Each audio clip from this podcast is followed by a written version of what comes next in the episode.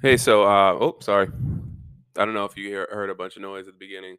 My daughter and my girl are eating, and I just had an idea. We were sitting in bed talking, and I want to go on to more of a serious topic and, and how it relates to everybody. So I think the black community is lost, and I use that term black community lightly because uh, there is no black community. There is no community where there's a group of a nationality of people that have their own uh, supermarkets, hospitals, banks, this and that. There are in other areas there are people who own hospitals that are black.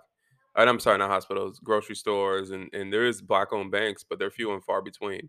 You go to New York, there's a there's I don't know if they call it Jewtown or whatever, but there's there's an area where it's all Jewish people, Jewish schools, Jewish led schools, Jewish led beliefs, and all that. If you go to a black community, it's a shithole. You know what I'm saying? It's it's a it's in poverty in poverty. It's people with their pants hanging around their ass standing on the corner.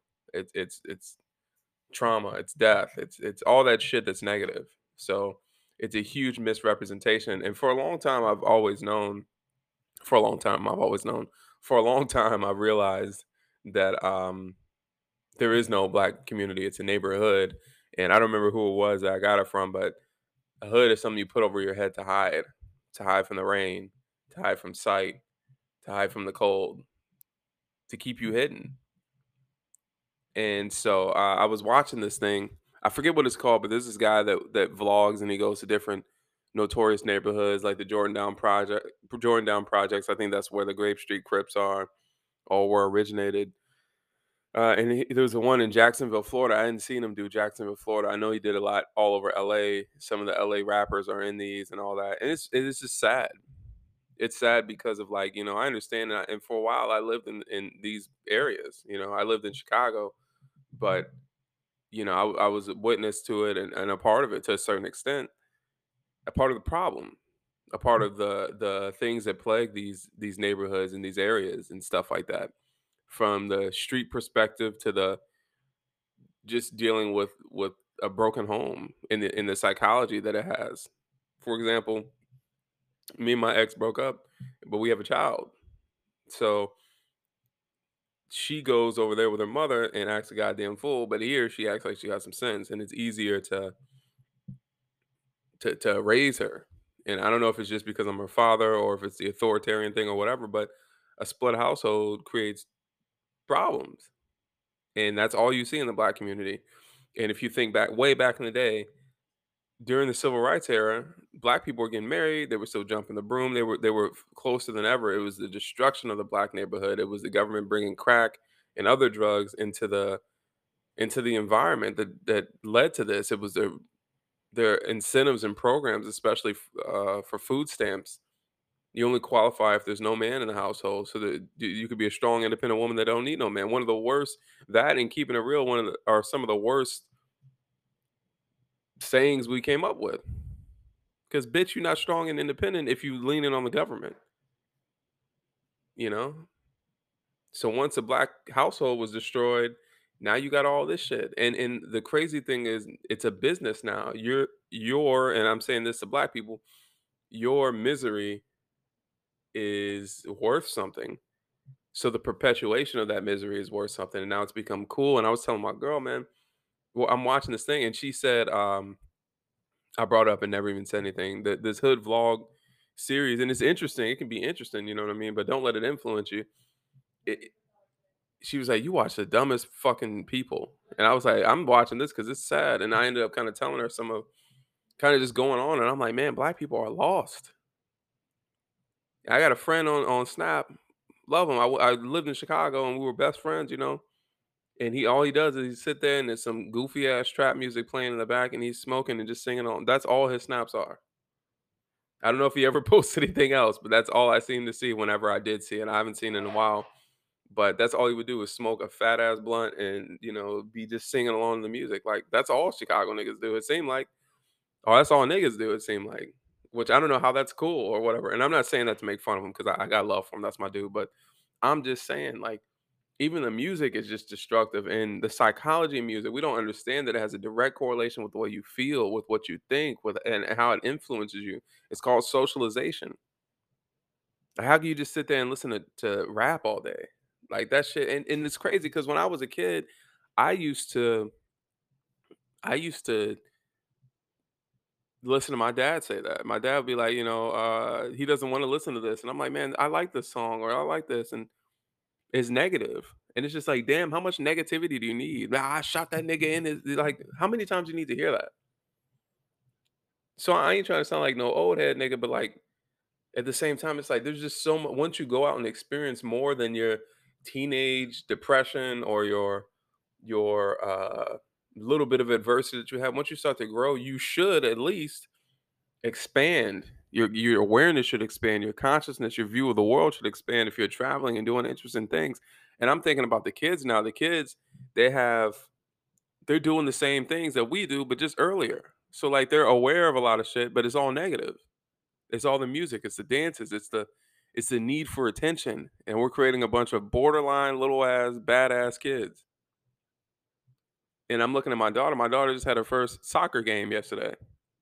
They played for 30 minutes and, and then they uh not play they practiced for 30 minutes and they played and she scored three goals and i have a picture of her with one of the she won the enthusiasm award because every week they have a, a term that they are uh, teaching and she was the most enthusiastic she's and they're like she's a beast and all that she was playing with the chalk outside and we we named our plant because my, my girl decided to buy a fucking palm tree and um you know the things that we do playing Uno and, and just you know we uh, she got a pink bat and ball and I'm throwing it to her and she's hitting it and we're outside and spending personal time together. It's like man, she's she's a kid and she has a skateboard and she's just like you know uh, going up and down the street, uh, not the street because I'd say the fuck out of the street, but she's going down the sidewalk and she has this big ass frozen skateboard helmet on. So if she falls, she's gonna be like five feet off the ground and her body just dangling because the the helmet's on the floor first and protecting her. You know what I mean? It's just she's a kid. She's like an actual child. I went in her room this morning and she's organizing her Junie B. Jones books. I don't know if she's trying to find something to read, but we took the TV out of her room because she had got in trouble. But uh, she has books, and I'm like, man, you know that's dope. She's growing up the right way. I don't know any kids that grow up like her. I know there are some kids out there, but she wants to be. She wants to like do kid shit.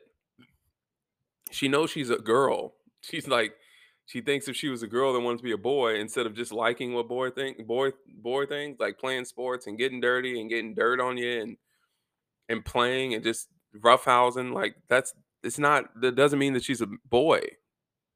So she's not even thinking about gender and all these socio-political topics that are in the air right now. She's just a fucking kid. So I'm thinking about the kids that grow up in those environments and I'm like, man, they are fucked. because they're gonna get socialized by the bullshit and drama and they just be lost. And I'm like, man, these are my people. We, if people knew the excellence of Africa that civilized the entire world, that brought the entire world who they are, white people ain't there without Africans. Not just because of the technology they brought, but because they too are descendants of African people. If they knew the genius, it wasn't that they didn't have slaves. There were no slaves. It was it was people that were took that were mathematicians, that were scientists, that were writers, that were astrologers, that were doctors, builders, architects, teachers, fathers, wives. These are the people they took. And the genius that were with them, if they had that, maybe that would would be something that made black people proud so we could stop killing each other. And it's just sad. So my my, girls my girl has brothers and shit and they have friends and and you know what i just want to say man like you know hip hop is cool and all that but just watch what you put in your head because like this shit ain't cool. Like when you live that life it ain't it, it's not cool when you have to watch your back when you can't go here or when you step out and you know it's gonna be drama because of this and when you know that drama can't like imagine the feeling of knowing that drama can never be squashed I, shit has happened with me shit i've done shit to people and, and we mm. I've fought people, and you know what? We were able to be like, hey, you know, this was this was stupid. But imagine, I don't think you can imagine people that you grew up with never you never can just say, "I'm sorry, let's move on," because somebody died. Imagine that. You have no idea what that's like. And to a certain degree, I don't have an idea what that's like. I didn't I didn't have pride in gloating about, you know, like the way like right now people rapping about people's dead homies and shit like that. That's a trend. Like you niggas are lames. Like y'all niggas are losers. And then the fact that it's that you're so influenced, not not her friends. I'm not talking to, you, to y'all, but I'm just saying like people are so influenced by these people. They want to be like them. They want to talk like them. They want to be fucking bums. Like I'm watching the vlogs and shit. I'm seeing rappers on there. I'm like, wow, these guys are fucking weird. Like they look like shit.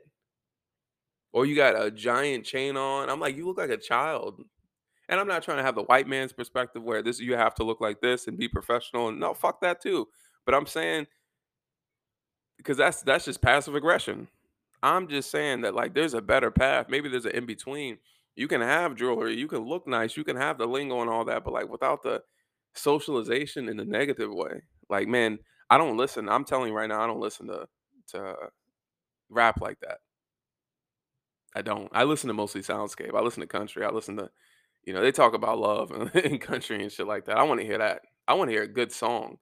I listen to music. I listen to Adam Ness.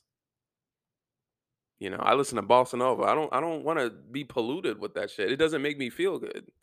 When you're at the club, okay, cool. When it's a party, that's fine because that's a vibe. Because you know what? The spirit of alcohol.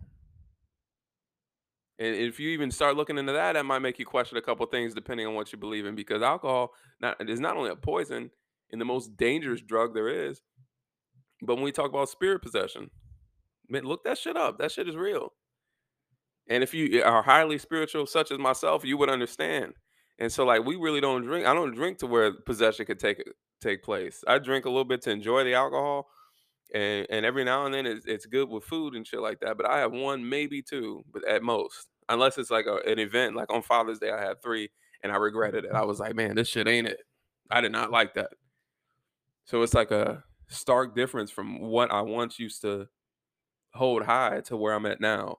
And I'm just saying that because like Man, niggas is niggas is lost. But I did see like a study to where most black people aren't in poverty anymore. So I don't know if that's true or not, but I do know what I do see. And what I do see is that there still are a lot of black people in poverty. And you could probably say the same about white people because the trailer parks and all that shit.